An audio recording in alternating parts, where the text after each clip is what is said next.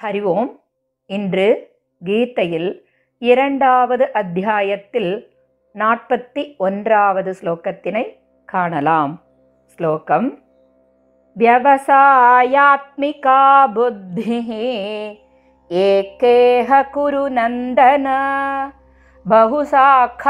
बहुशाखाह्यनन्ताश्च बुद्धयो व्यवसायिनां व्यवसायात्मिका बुद्धिः एकेह कुरु नन्दन बहुशाखाह्यनन्ताश्च புத்தயோ வியவசாயினாம் ஸ்லோகத்தின் அன்வய கிரமம் ஹே குருநந்தன இக வியவசாயாத்மிகா புத்திஹி ஏகா அவ்வவசாயினாம் புத்தயக அனந்தாக ச பகுஷாக்காக ஹி.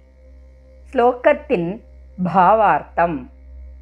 குருவம்சத்து தோன்றலே இந்த சம புத்தியை அடையும் விஷயத்தில் நிச்சயத்தன்மை பெற்ற புத்தி ஒன்றே ஆகும்.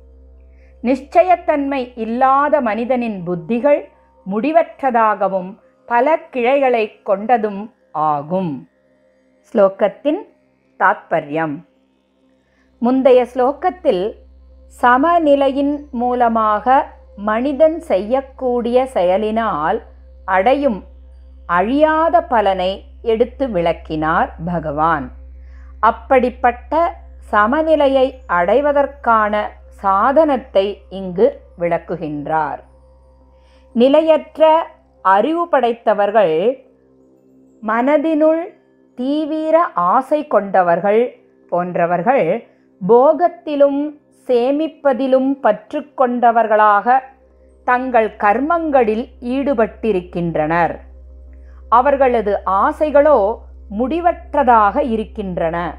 இந்த புத்திகளும் நிலையற்ற பல கிளைகளை கொண்டவைகளாக இருக்கின்றன.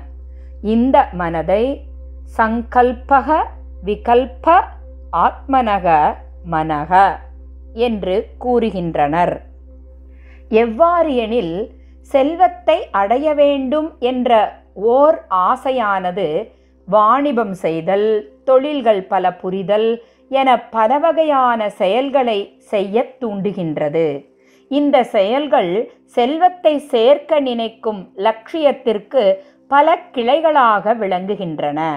இதனால் அவனது சக்தி சிதறடிக்கப்பட்டு மனிதன் தன்னுடைய லட்சியத்தில் வெற்றி வாய்ப்புகளை இழக்க நேரிடுகின்றது. மேலும் அவன் வெற்றி பெற்றாலும் அடுத்த லட்சியமான உலக விஷயங்களையே நாடி சென்று கொண்டே இருக்கின்றது. ஆனால் நிச்சய ஆத்மக புத்திகி என்பதன் மூலம் ஒரே நோக்கத்துடன் அதாவது ஒரே லட்சியத்தை உறுதியாக கொண்டு செய்யப்படும் ஒரே செயலானது. எண்ணங்களை திடப்படுத்தி லட்சியத்தில் வெற்றி கொள்ளச் செய்கின்றது. இவ்வாறான ஒன்றே ஆன நிச்சய புத்தி சமநிலை அடைவதற்கும் அழியாத லட்சியத்தை அடைவதற்கும் சாதனம் ஆகின்றது. எனவே இங்கு இலக்கு ஒன்றுதான். அதாவது ஆத்ம தத்துவத்தை அடைதலே ஆகும். இதற்கான சாதனமும் ஒன்றேதான் ஆகும். அதாவது ஒன்றே ஆன நிச்சய புத்தி என்கின்ற திடமான மனது ஆகும். இதனையே விவசாய ஆத்மிகக என்று இங்கு குறிப்பிட்டுள்ளனர். அதாவது வேறு எதையும் எதிர்பாராது ஆத்ம தத்துவத்தை அடைதல் என்ற நிச்சய புத்தி என்பதே வாழ்க்கையின் ஒன்றே ஆன லட்சியம் என்று விளக்குகின்றார் பகவான்.